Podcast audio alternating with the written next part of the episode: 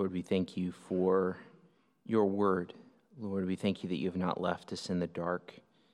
Lord, even when there's things you speak on, like deacons, and it's difficult in some ways to figure it all out, Lord, your word is sufficient for what you want to tell us, and Lord, how you want us to live. So we just pray for this morning as we come to your word, as we consider how you've organized the church.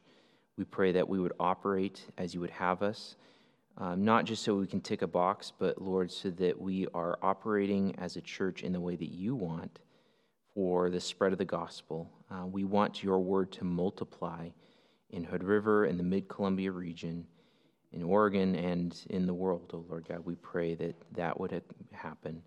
So, Lord, um, Spirit, we, we, we thank you that you are here in the gathering, that you are amongst us. Take your word, apply it to us. Help me to be clear for your people. We ask these things in the name of Jesus. Amen. Uh, you can open your Bibles to Acts 6. Acts 6, 1 through 7 will be our scripture reading this morning. So, whether that copy of God's Word is on a phone or on a uh, physical Bible. There are Bibles in the pews in front of you. Once you find that place, would you please stand? Because when the scripture speaks, God speaks. And so we stand out of respect for God's word. Acts 6, Acts 6, 1 through 7. Now, in these days, when the disciples were increasing in number, a complaint by the Hellenists arose against the Hebrews because their widows were being neglected in the daily service. And the twelve summoned the full number of the disciples and said, It is not right that we should give up preaching the word of God to serve tables. Therefore, brothers, pick out from among you seven men of good repute, full of the Spirit and of wisdom, whom we will appoint to this duty. But we will devote ourselves to prayer and to the service of the word. And what they said pleased the whole gathering, and they chose Stephen, a man full of faith and of the Holy Spirit, and Philip, Prochorus, Nicanor, and Timon, and Parmenas, and Nicholas, a proselyte of Antioch. These they set before the apostles, and they prayed and laid their hands on them. And the word of God continued to increase, and the number of the disciples multiplied greatly in Jerusalem, and a great many of the priests became obedient to the faith. This is God's word. You may be seated. Now, even though we um, uh, read Acts this morning, just to remind you where we're at, we've taken a break from our normal expository uh, series through Matthew, and we've taken this time to talk about uh, church offices, church offices. And so we started with the foundational church office, that is members. Uh, members constitute a church, and so we talked about members as uh, bearing the office of priesthood under the new covenant. And then we shifted, and the last couple weeks we talked about uh, the office of elder. And now, in the last couple weeks, we are going to talk about the office of deacon. The office of deacon. And we've talked about this uh, uh, as in kind of a twofold way. There's, of course, the church is an organism, it has life to it, it has a vitality to it that is produced by the Holy Spirit. But then Jesus has also given it an organization, is an organism and an organization why? Uh, so that the church, as it lives and works together, it reflects a culture that honors Christ as a people ransomed by Christ, and also to work together for the good of the Great Commission. And so, in that, we talked about the members, how the members perform their priestly duty through making disciples and all the aspects that that entails evangelism, uh, instructing one another in love uh, the ordinances of baptism and the Lord's Supper, and even church discipline. And the members, as the foundational office, have the authority of command. And then the last couple weeks, we talked about well, what do elders do? Elders, as shepherds, they shepherd the members. They are job trainers, if you will, for the members to do what they need to do. And so the elders have authority of counsel. Members have authority of command. Elders have authority of counsel. They're steering the ship, but they're steering the members teaching them here's how you do your job as members. What about deacons?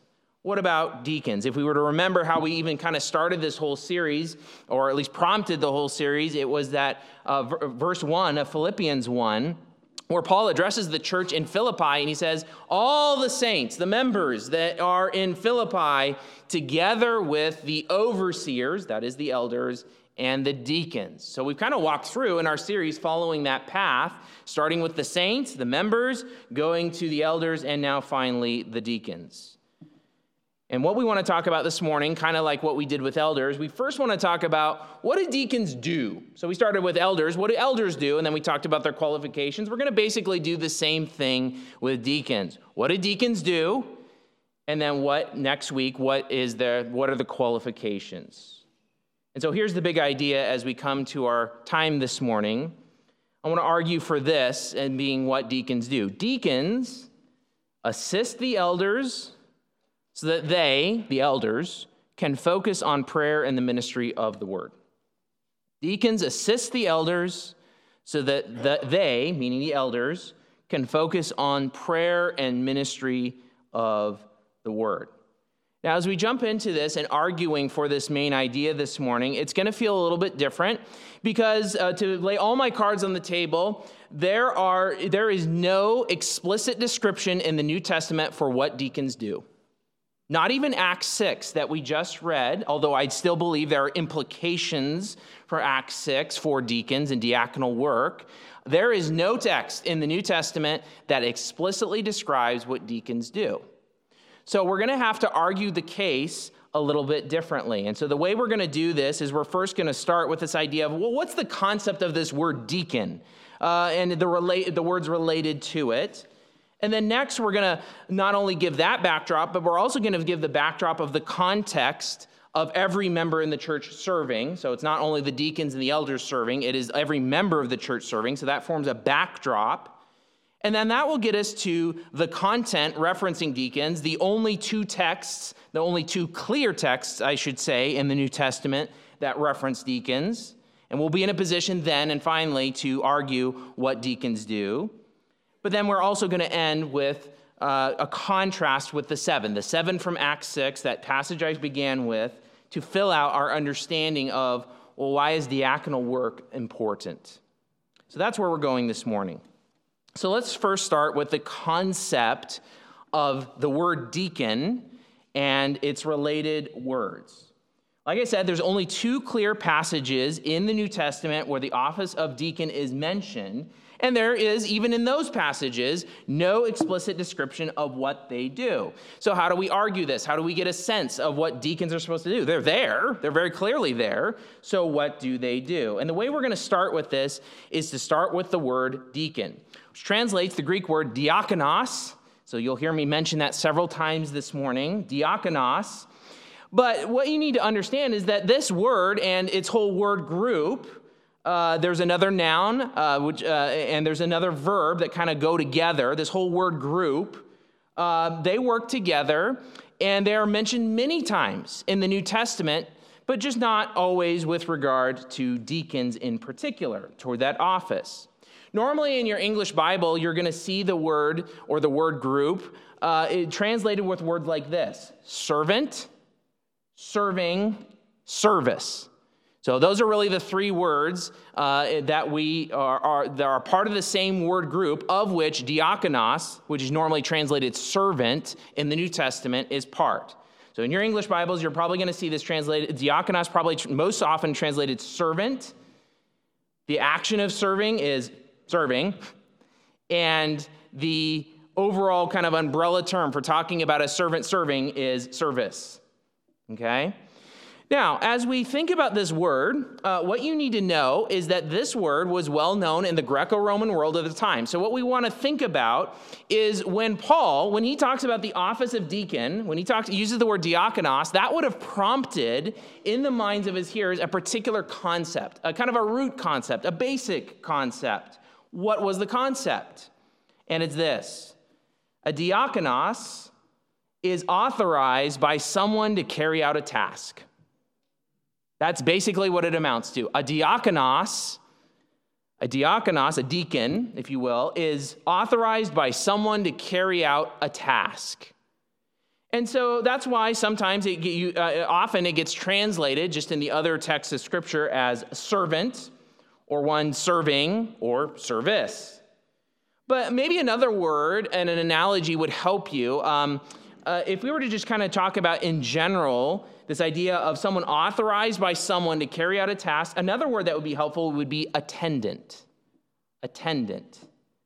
So the idea would be the diakonos is an attendant to someone for a particular task. They're going to do some attending, some sort of task that they're authorized to do. And the overall picture uh, of the attendant doing their work of attending is attendance, right? They're attending to some sort of task. Or to give you an illustration uh, of uh, a modern day diakonos in the secular world, a flight attendant. A flight attendant. The flight attendant is authorized uh, ter- um, by the, the captain and co pilot to interact with the rest of the passengers to do particular tasks. Some of those tasks are like uh, are, are, correspond to actually some of the ways it was used in the first century world. Um, uh, there are kind of four main ways in the first century world that the idea of a diakonos would be used. First was table attendance, like a waiter or a server. Uh, you actually see this usage in Acts 6. Acts 6, which we just read, the whole, uh, the whole thing is about food distribution.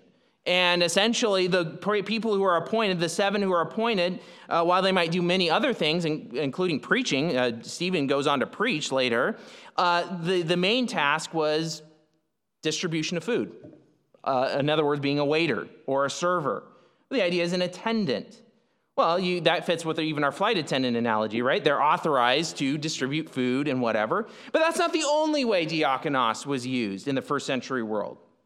Oftentimes, you'll read in the New Testament, and there will be this mention of a servant, like someone part of a household, who will perform some sort of tasks at the behest of the master of the household. So you could think about this usage in terms of household duties, ranging from personal attendance to, on the master to routine performance of various chores. You can actually see this use, or at least a reference to this use, in Mark 10. You can go ahead and turn there if you want. Just kind of want to illustrate these different uses. There are a variety of uses of how this general idea of attendance or service is used. So, Mark 10, Mark 10,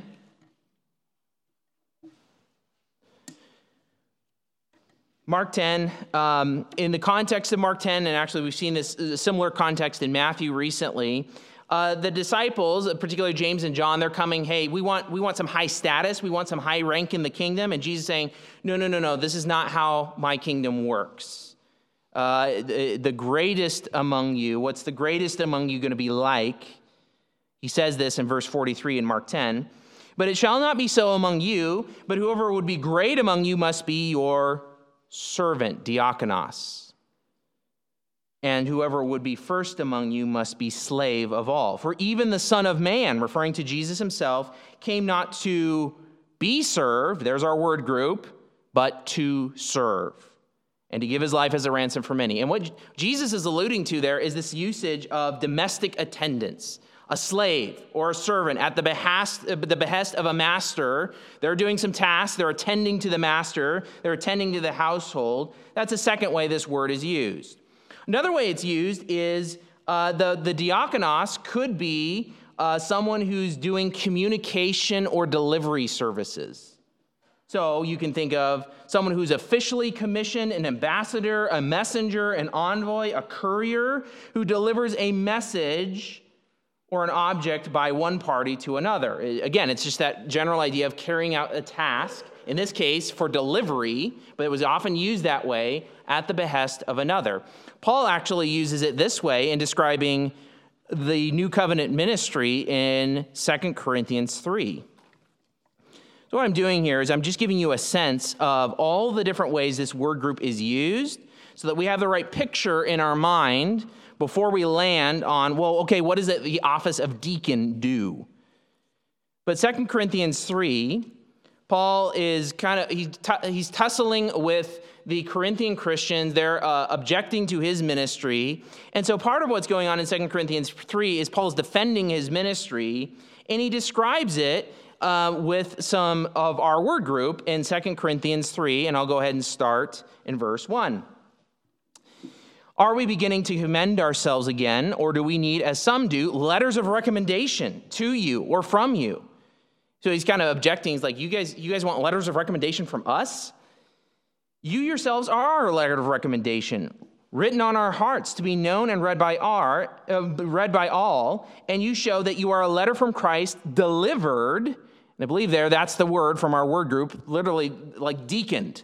Like there was a courier service delivered by us, written not by with ink, with ink, but with the Spirit of the living God, not on the tablets of stone, but on the tablets of human heart. Such is the confidence that we have through Christ towards God, not that we are sufficient in ourselves to claim anything as coming from us, but our sufficiency is from God who has made us sufficient to be ministers of a new covenant, not of the letter, but of the Spirit. For the letter kills, but the Spirit gives life. And it's in this context that Paul uses the idea of a diakonos, a servant, a minister, an attendant. But in this case, you can see he's likening delivering the message of the gospel, new covenant ministry, like a courier service which is a common way that the notion of a diakonos in the, the Greco Roman first century world would have been known. There's this idea of an envoy, a courier.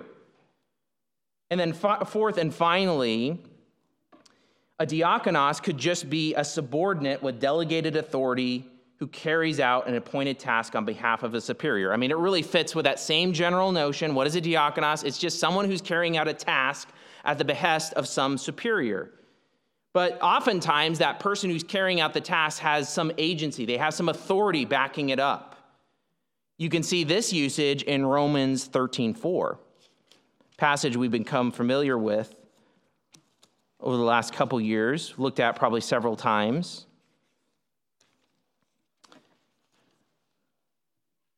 Romans 13 4, or I'll start in verse 1 actually, in Romans 13. Let every person be subject to the governing authorities, for there is no authority except from God, and those that exist have been instituted by God. Therefore, whoever resists the authorities resists what God has appointed. And those who resist will incur judgment. For rulers are not a good uh, terror to good conduct, but to bad.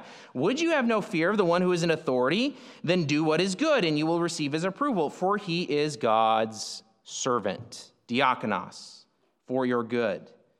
For if you do wrong, be afraid. He does not bear the sword in vain, for he is the servant of God, an avenger who carries out, um, out God's wrath on the wrongdoer. Well, here's another usage of diakonos the idea of the state on behalf of God as an agent carrying out the task of rewarding good and punishing evil. That's what the state is supposed to do.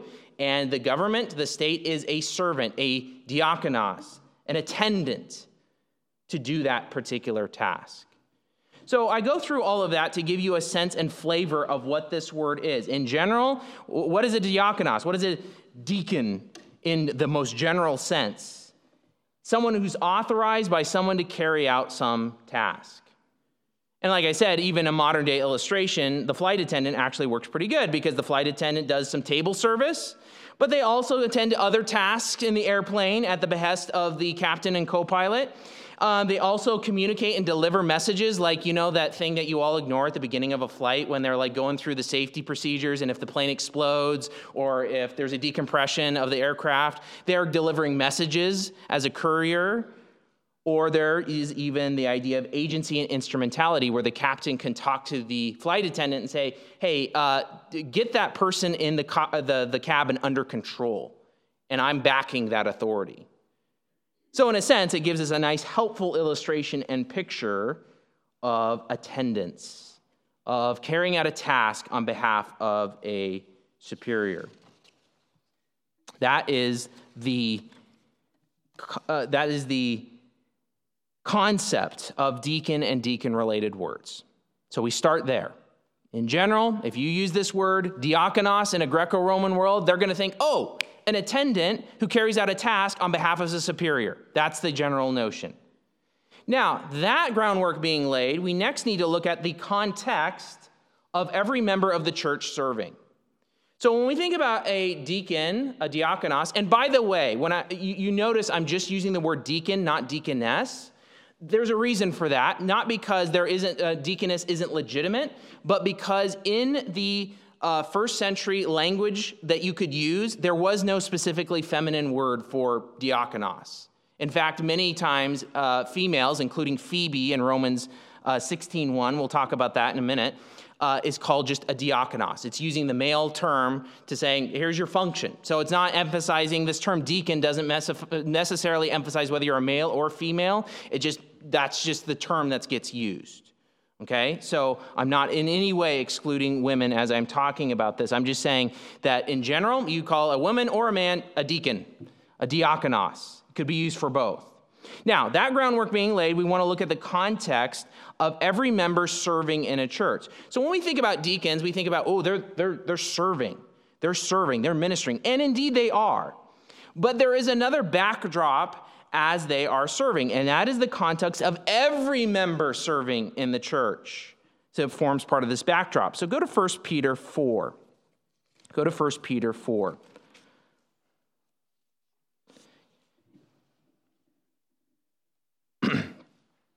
1 Peter 4, uh, Peter, the apostle, is um, speaking to churches in Asia Minor, and he is preparing them for what he sees uh, persecution coming. And in the midst of this, um, he, he, uh, he, he gives us instruction, or gives the churches instruction in 1 Peter 4, verse 7. Starting there. The end of all things is at hand. Therefore, be self controlled and sober minded for the sake of your prayers.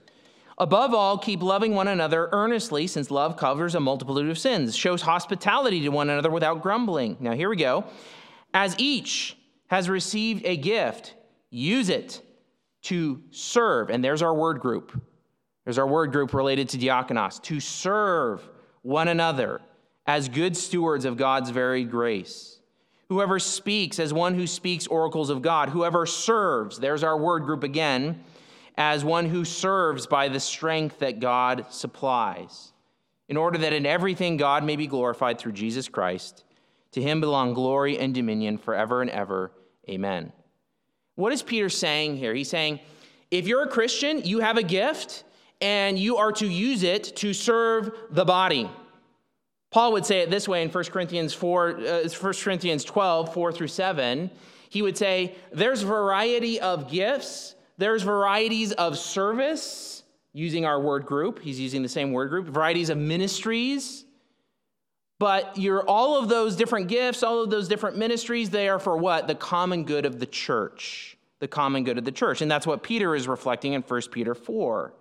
As each has received a gift, use it to serve, to exercise the function of a diakonos for one another as good stewards of God's varied grace. And then what he says, he's saying, all right, every member's serving. Every member needs to be serving, but let's break that down into two broad categories.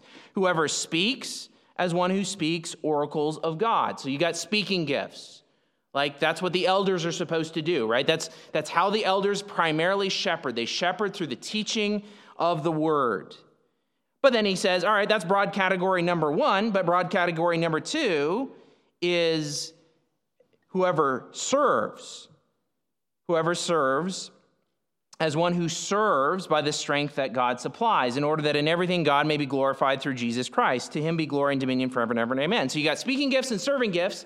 Now, is Paul just saying, or is Peter just saying, hey, uh, everyone serves, uh, but really the speaking people don't need to serve, but only the serving people do? No, that's not what he's saying. He's saying everyone serves, but that service could look primarily like speaking or it could look primarily like serving.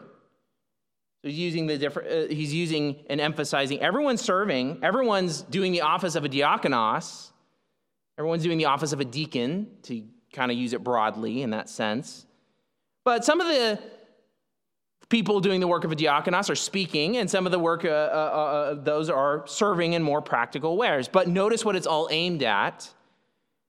It's aimed at the glory of God through everything. Dependence on God to do the task aimed at the glory of God. Everyone serves. So it's not as though the deacons, in the terms of an office, the particular office of deacon, it's not like, oh, those are the only serv- ones who are serving in the church. No, the design of Christ for his church, the command of Christ for his church is that every member serves. Paul puts it this way in Ephesians 4 11 through 16. You don't have to turn there. We've gone to this passage multiple times in this series that the Christ has given to the church people as gifts. And he's given the apostles and the New Testament prophets and the evangelists and the pastors or the shepherds and teachers to do what? To equip the saints, the members, to do what? The work of ministry. And that word there for ministry is our word group. It's in our word group. The whole body is doing the work of ministry. The whole body is serving one another. The whole body is doing a task entrusted to them by Christ to one another. And then Paul goes on to describe in Ephesians 4:11 through 16, the body is speaking truth to one another in love. And so the body is building itself up in love. That is the ministry, the service, the office that they are given to do. So I, I run through this because that sets some of the boundaries, that sets some of the backdrop when we talk about the specific office of deacon. The deacons are not the ones doing all the service. Yes, they have a particular office, and we're going to talk about that here in a second, but everyone is supposed to be serving. Everyone is supposed to be deaconing in that sense. And that is part of the backdrop. So we've seen kind of the, the concept of deacon related words. We've seen the context in a local church of every member serving. And now, now we can go to the content referencing deacons. And what I mean by this is let's go to the two clear passages in the New Testament that mention deacons, the office of deacon. Now, don't misunderstand me. Obviously, the New Testament talks about this word, but it doesn't use the word in specific to an office except two times. Once is Philippians 1 1. I already mentioned that. Paul is addressing the church in Philippi and he addresses them as all the saints who are in Christ Jesus in Philippi, together with the overseers and deacons. Now, that's just the address of Paul's letter. Paul doesn't take a moment there after his first verse in Philippians and say, Now, let me tell you what a deacon does. He doesn't do that. He just mentions them with the understanding that the church in Philippi already gets it. They already know what a deacon does. Well, what about the other passage in uh, the New Testament that mentions deacons? 1 Timothy 3 8 through 13. 1 Timothy 3 8 through 13. And that is where we're going to spend, uh, we'll go ahead and read that and talk about it. We're going to spend more time on it next, next week.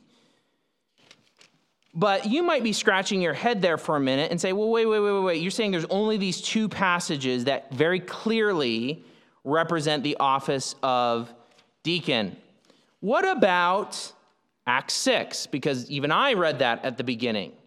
Well, we'll talk more about Acts 6, but I'm going to argue that Acts 6 doesn't establish the office of deacon. There's still implications there that we can learn from, but I don't think it's explicitly talking about deacons. So that's one passage that you might have heard of before. It's like, well, doesn't that talk about deacons? I don't think so. Not directly. Not directly. Uh, but then there might be another passage that comes to mind, and you say, well, uh, uh, isn't this a third passage? And that passage would be, I already referenced it, Romans 16. Romans 16. What is Romans 16? Romans 16, 1. Uh, you can turn there or not. I'm just mentioning this as uh, this is another passage that is brought up as a potential Paul has done what he needed to do in Romans as far as the body of the letter. And then in Romans 16, he's giving greetings uh, to the, the, the churches, multiple churches in Rome. Uh, but he says this in Romans 16, 1 and 2. I commend to you our sister Phoebe, a servant. And that's our word diakonos of the church of Cenchrea. Cenchrea was about five miles from Corinth, where Paul is likely writing from. He writes the uh, book of Romans from Corinth. Cenchrea is about five miles on the coast. So this woman is part of the congregation and Cenchrea. That you may welcome her in the Lord in a way worthy of the saints, and to help her in whatever way she, uh, whatever she may need from you for she has been a patron of many and myself as well. Now, why does he mention Phoebe? Well, because Phoebe probably carried the letter of Rome, Romans. She carried it as an, um, from her church in Cenchrea. She meets up with Paul somehow in Corinth, grabs the letter, and goes over to Rome. Now, what you need to understand is that a courier of a letter, uh, they wouldn't just like show up and say, Well, here's the letter. Oftentimes, they would read the letter. So there's a good possibility that Phoebe read the letter of Romans to all of the different churches. So the question is, well, is this another aspect? Uh, is this another reference to uh, deacon? Is Phoebe a deacon? It's not clear. Uh, we'll talk more about it next week, but uh, it could be, it could very well be that she's a deacon of the church in Cenchrea, that she holds that particular office. That could be what it's referring to. But remember what I said one of the uses of the word diakonos is of a courier, uh, someone who's delivering a message on behalf of someone else. So it could be that this is just referring to her as the courier of the letter of Rome, Romans. So it's not clear. I'm not saying it's not out of the running. I'm just saying it's not clear which way it which category it falls into. And so what are we left with? Philippians 1:1 and 1 Timothy 3 1 through or 1 Timothy 3 8 through 13. Now, we already looked at 1 Timothy 3 1 through 7, talking about the office of overseer and the qualifications for overseer. And in that context, Paul goes right into verse 8 through 13, which I'll go ahead and read. Deacons likewise must be dignified not double tongued, not addicted to much wine, not greedy for dishonest gain. They must hold the mystery of the faith with a clear conscience, and let them first also be tested first. Then let them serve as deacons if they prove themselves blameless. Women likewise must be dignified, not slanderers, but sober minded, faithful in all things.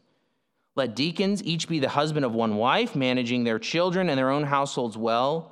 For those who serve well as deacons gain a good standing for themselves and also great confidence in the faith that is in Christ Jesus.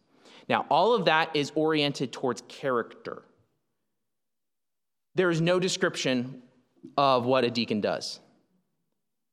Now, you could infer maybe a couple things from the character qualifications, but there is absolutely no description of what a deacon does. So, what do we do? Well, this is why we spent some time developing the understanding of the concept of the word group. What is a deacon? What is a diakonos? In general, a diakonos is someone who does a task for someone else. Someone else gives the instruction, uh, and the deacon or the, the, the diakonos is the attendant, the uh, one who carries out the task, maybe with the agency or the authority of the one who's sending. Now, there is one thing that gives us a key clue in both Philippians 1 1 and in 1 Timothy 3 8 through 13, and it is this. In each case where the office of deacon is clearly referenced, it is mentioned in the context of the overseers. Philippians 1 1. Uh, all the saints in Philippi, with, together with the overseers and the deacons. Uh, 1 Timothy 3. Uh, let's talk about the character qualifications of overseers. Now, uh, deacons, attendants, right? If we were to use that kind of rendering, attendants likewise must be this. Well, the question is to us who are they attending? Right? Because if you understand who they're attending, then you understand their function. Well, given the case that Philippians 1 1 and 1 Timothy 3 8 through 13 both reference the overseers, it makes the most sense to say the deacons are attending to the elders. They're carrying out tasks on behalf of the elders. Because that's what would have been brought to the mind. Okay, we're talking about these overseers. They have some authority, they have some direction, they're teaching, they're to be this quality. Okay, now we're talking about attendance. Attendance to whom? Well, attendance to the people we just talked about. Uh, even more so, if you were to think about in terms of a Greco Roman household, a Greco Roman household? Well, the father is the head of household in that world, and uh, he's going to have some attendants. If it's a large household, anyway, he's going to have some attendants helping him.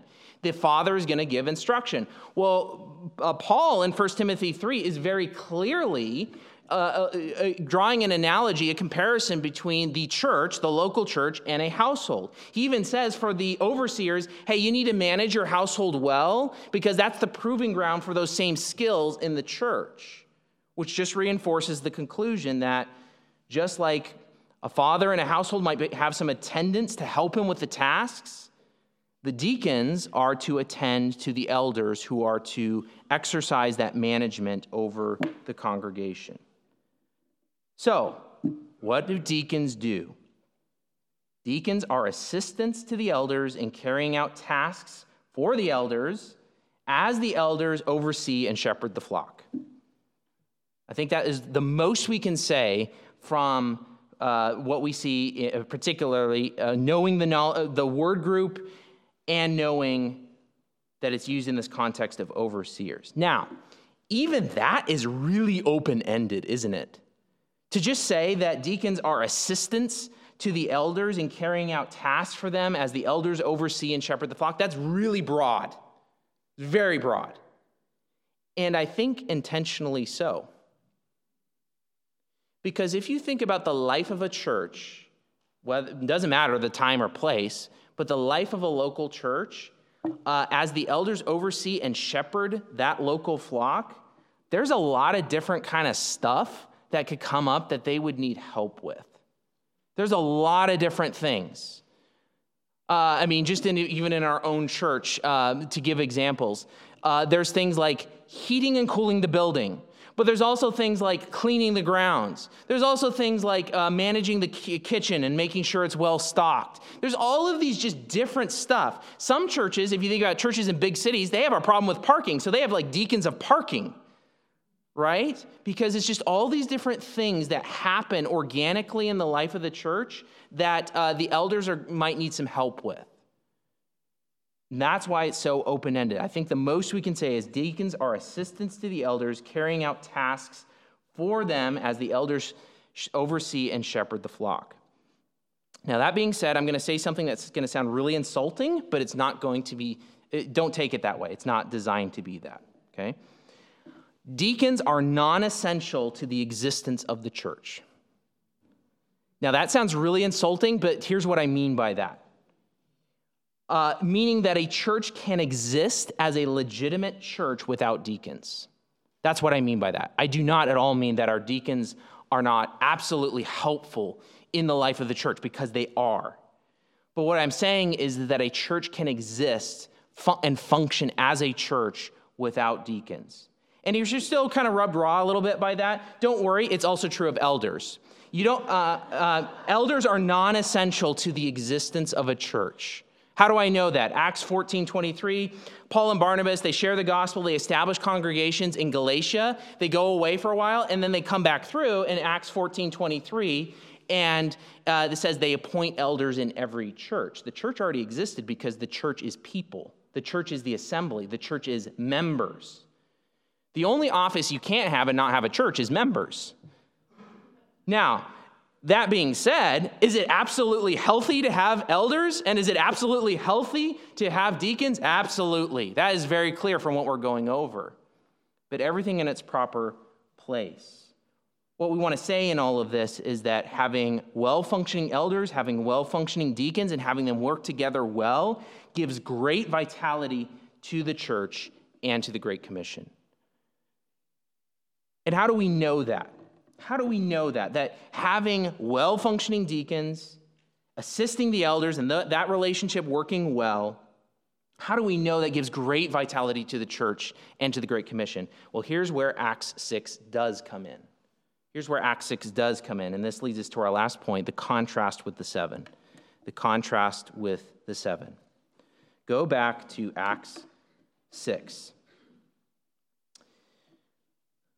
Now, I'll read the passage again, and then we'll draw, draw some conclusions from it. Acts 6, verse 1.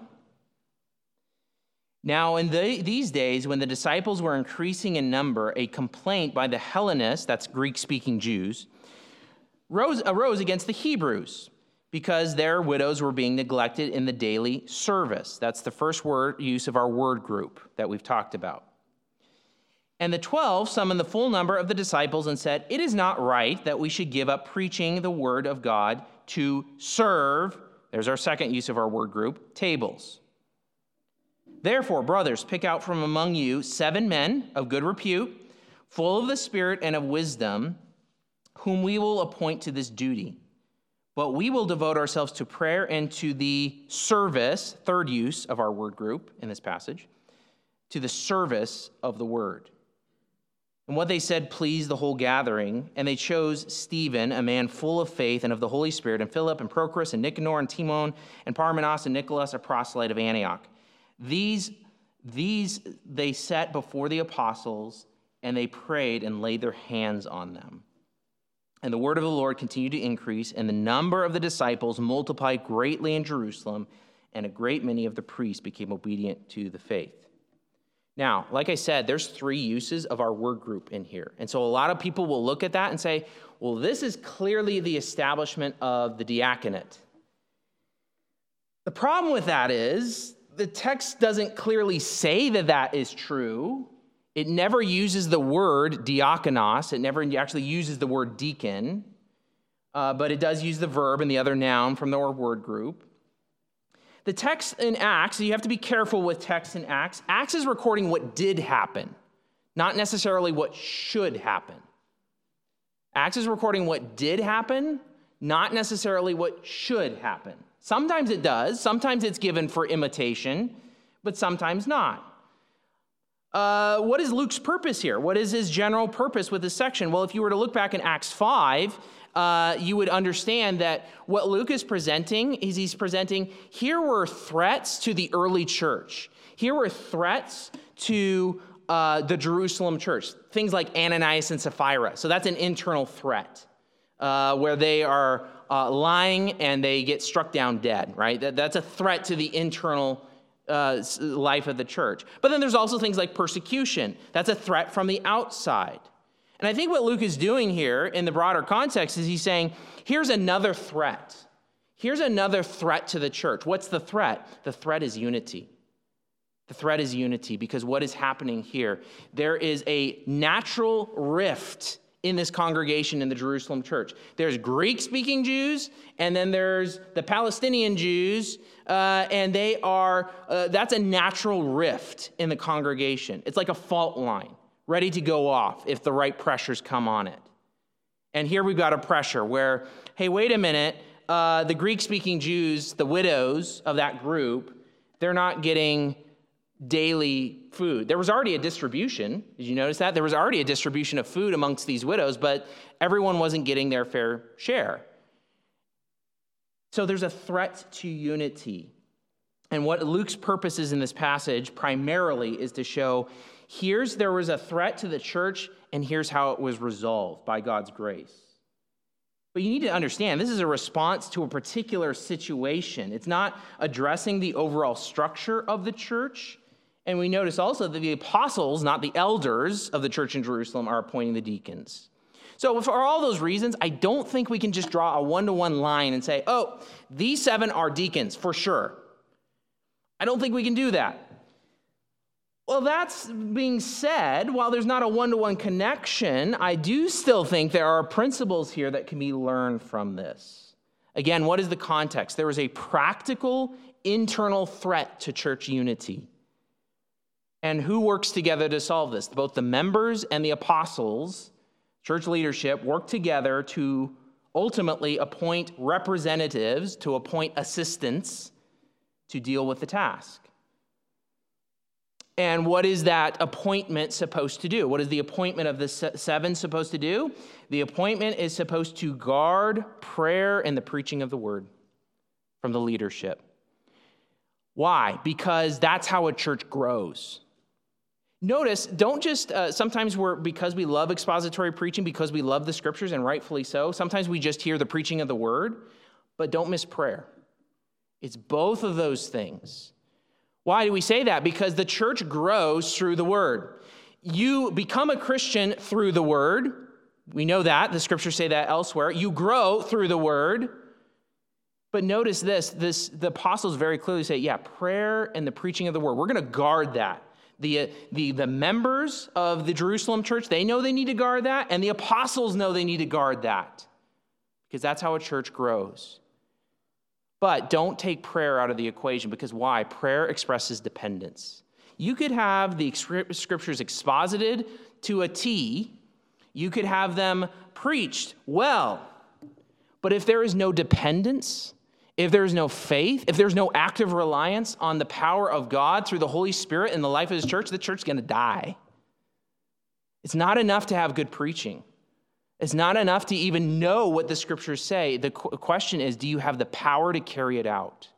And how do you rely on the power of God through prayer? Which is why Steve is so faithful in saying this. The health of a church can be measured by how well is it praying at every level, at home, in the corporate gathering, how is the leadership doing, and all of that because that expresses active dependence. But what is going on here is like, okay, we need some help with a very practical task. This needs to be dealt with because otherwise there's this rift in the congregation that's going to split up the church. So that needs to be dealt with. They're not discounting, that needs to be dealt with, but they're saying, we as the apostles, we as the church leadership, we need to devote ourselves to the preaching of the word and prayer. And the congregation agrees. And they appoint these seven, and what is the result? Verse 7 the word of God keeps multiplying and going and building. So, this thing, this rift in the church that was going to split up the unity, that was going to diminish Christ and the power of the gospel, it was averted by practical service and the preaching of the word, and prayer was guarded. And what's the result? The word keeps going forth, the gospel keeps expanding, it keeps reaching more people. And really, if we were, here, here's my point in all of this the same reason the apostles and the members of the Jerusalem church appointed the seven, I think is the same reason that we appoint deacons in our church. To assist the elders to do what? So that the elders can focus on prayer and the ministry of the word. But it's not like the things that the deacons are attending to are unimportant. No, they are very important. They are guarding church unity and they are guarding the preaching of the word and prayer so that what the gospel can continue to go forth think about it this way when when um, when I notice in our building, our building has um, several issues that we're trying to attend to and make sure it keeps functioning, right? Not because we love the building, but it's very useful to have a place to meet in the dry and away from the cold and the heat. But like if, uh, if the HVAC system, and when it's 100 degrees out or 115 degrees out, and the HVAC system breaks down, well, who's going to take care of that? Well, I could, um, I could take care of that, and I could. That's going to pull from my studies uh, for a sermon on Sunday. Or I could say, "Hey, uh, Tony or Eden, can you can you work on that?" Not be, uh, and uh, what does that do? It frees me up to uh, study. It frees me up to pray, and it frees me up to feed y'all.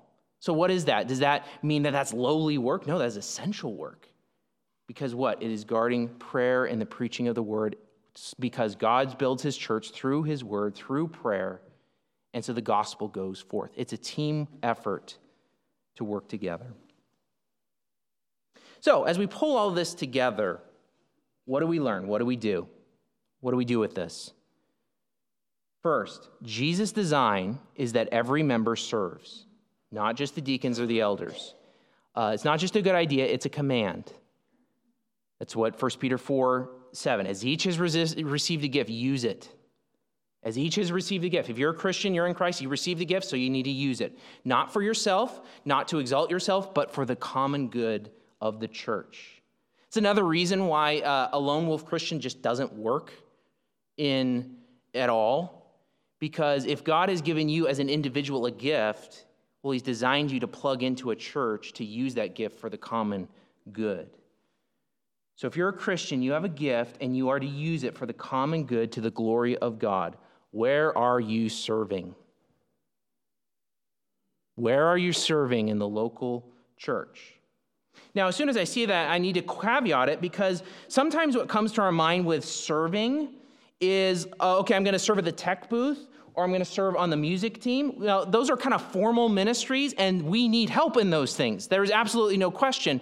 But service doesn't mean that you just partake in a formal ministry. Service means things like uh, praying for others. I know of a couple people in our church who like take our directory or our members and regular attenders and they just pray down the list. That is service. That is absolutely service, and it is crucial to the life of this church. Or maybe it looks very organic, the conversations that happen after or before church. And like, how is your week? How are you growing in the Lord? Uh, what are you seeking to, what sin are you seeking to put off? What's, uh, what are you seeking to put on? Now, that is service.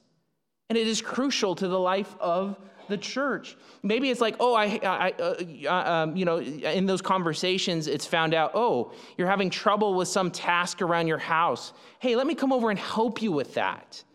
That's service. It's not going to be a formal ministry, but it's service in the life of a church. Or being hospitable. Hey, I don't know you. Let me, let me introduce myself. I, want to I wanna get to know you, and let me have you over for dinner Uh, to get to know you a little bit better. That's service. It's not a formal ministry, but that is service in the life of a church. And it goes on and on and on and on. So don't think what I mean by saying that everyone has a gift and needs to serve, that you need to plug into a formal ministry. It means you need to serve your brothers and sisters in all the different variegated ways that that looks for the good and the life of the, and the health of a local church. Now, if you want to learn more about service and what that looks like, I've got a nice little pamphlet that I could hand out to you after service. Just ask me about that. Uh, it's a good one. But that's our first uh, uh, implication from today. Jesus' design is that every member serve, not just the deacons and the elders. Now, let's move on to the deacons and deaconesses that we have here. I want to express deep thanks for all that our deacons and deaconesses do in the life of this church. Uh, you notice in your bulletin there's a there's a little uh, one of those QR code thingies uh, that can take you to our website. Or if you don't know how to use do the QR code thing, that's fine. Just go to our website later, and there's going to be a list of all of our deacons and deaconesses on our about like leadership page and uh, it talks about the areas in which they serve so we've got deacons of facilities we've got uh, deaconesses of um, of events and things like this. And all of those areas in which they're serving, they're, they're, they're, they're taking care of practical cares in the church so that the elders can be freed up for the ministry of the word and prayer, and so that the gospel ultimately goes forth. I am deeply thankful to the deacons and deaconesses of this church. You help guard the ministry of the word, you help guard the unity of our church, just like similar to what was going on in Acts 6. So I want to thank you all for how you serve. Now, if you are not a deacon or deaconess, well, great, you still have an area of service and you should be serving, uh, but consider, just like I called last week, consider thinking and moving and positioning yourself to aspire to the office of el- uh, elder if you're a man. Uh, you should be thinking about, well, maybe I should serve as a deacon or deaconess. Maybe I should serve in that formal capacity. Think about that. Consider it. Pray about it. And if you want to learn more about that, I've got another great book uh, that the deacons and deaconesses and elders went through recently that talks about what does it look like. Really good and be helpful as you're considering that. In all of this, what is the motivation?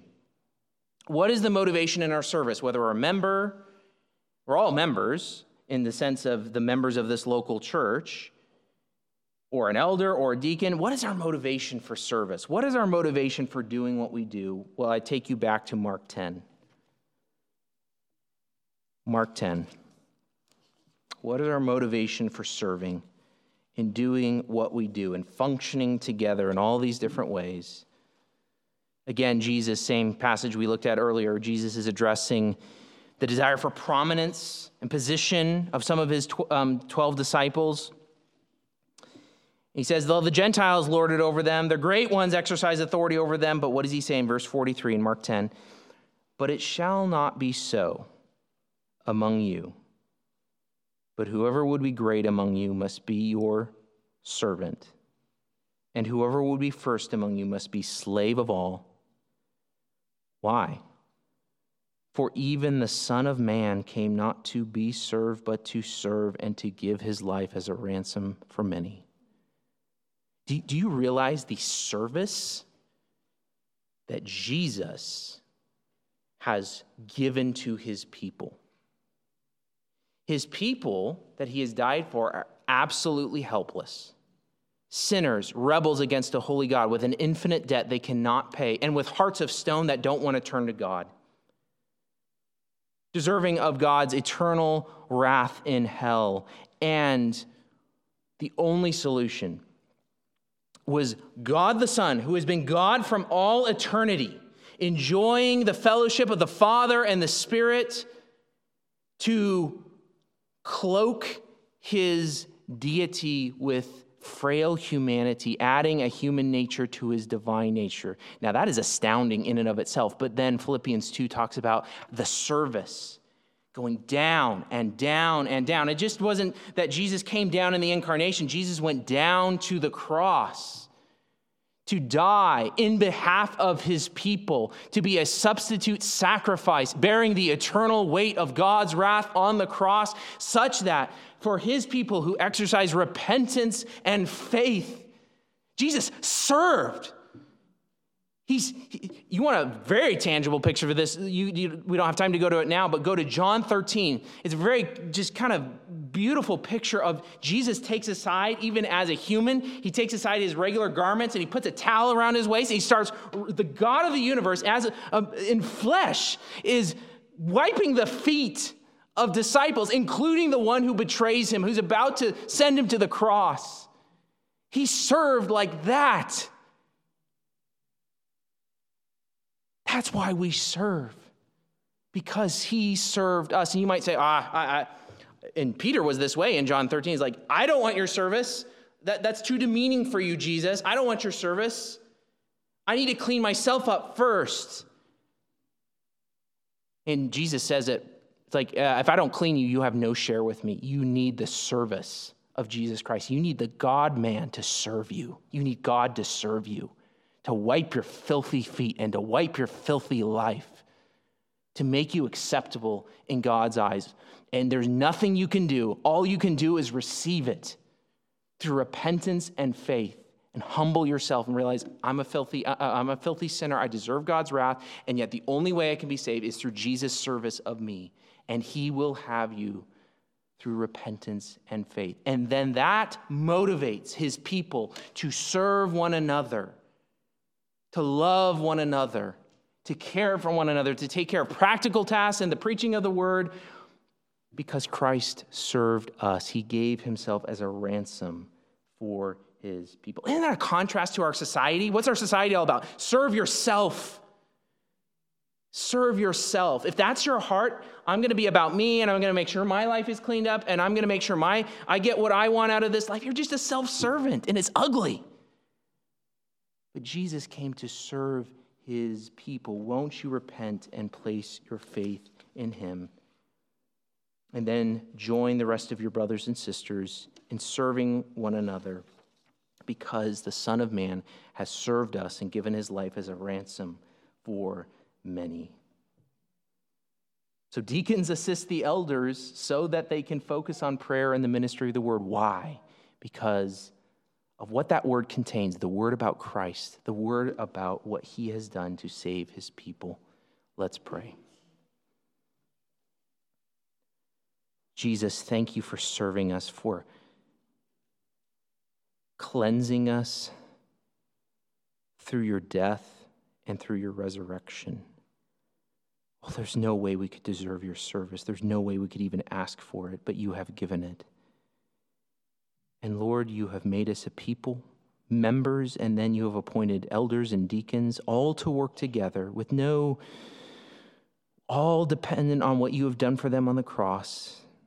All to work together. Why? To spread the fame of your name and to spread the fame of what you have done. Help us to be motivated by that. Lord, I thank you for our deacons and deaconesses and all that they do. Thank you so much for giving us to them, uh, giving them to us. Lord, help us to recognize what they do and thank them. Lord, help us to be a church that is serving, serving one another, serving at every level, not considering self, but considering the other more important than ourselves, just as you did, Jesus. We ask these things in the name of Jesus Christ. Amen.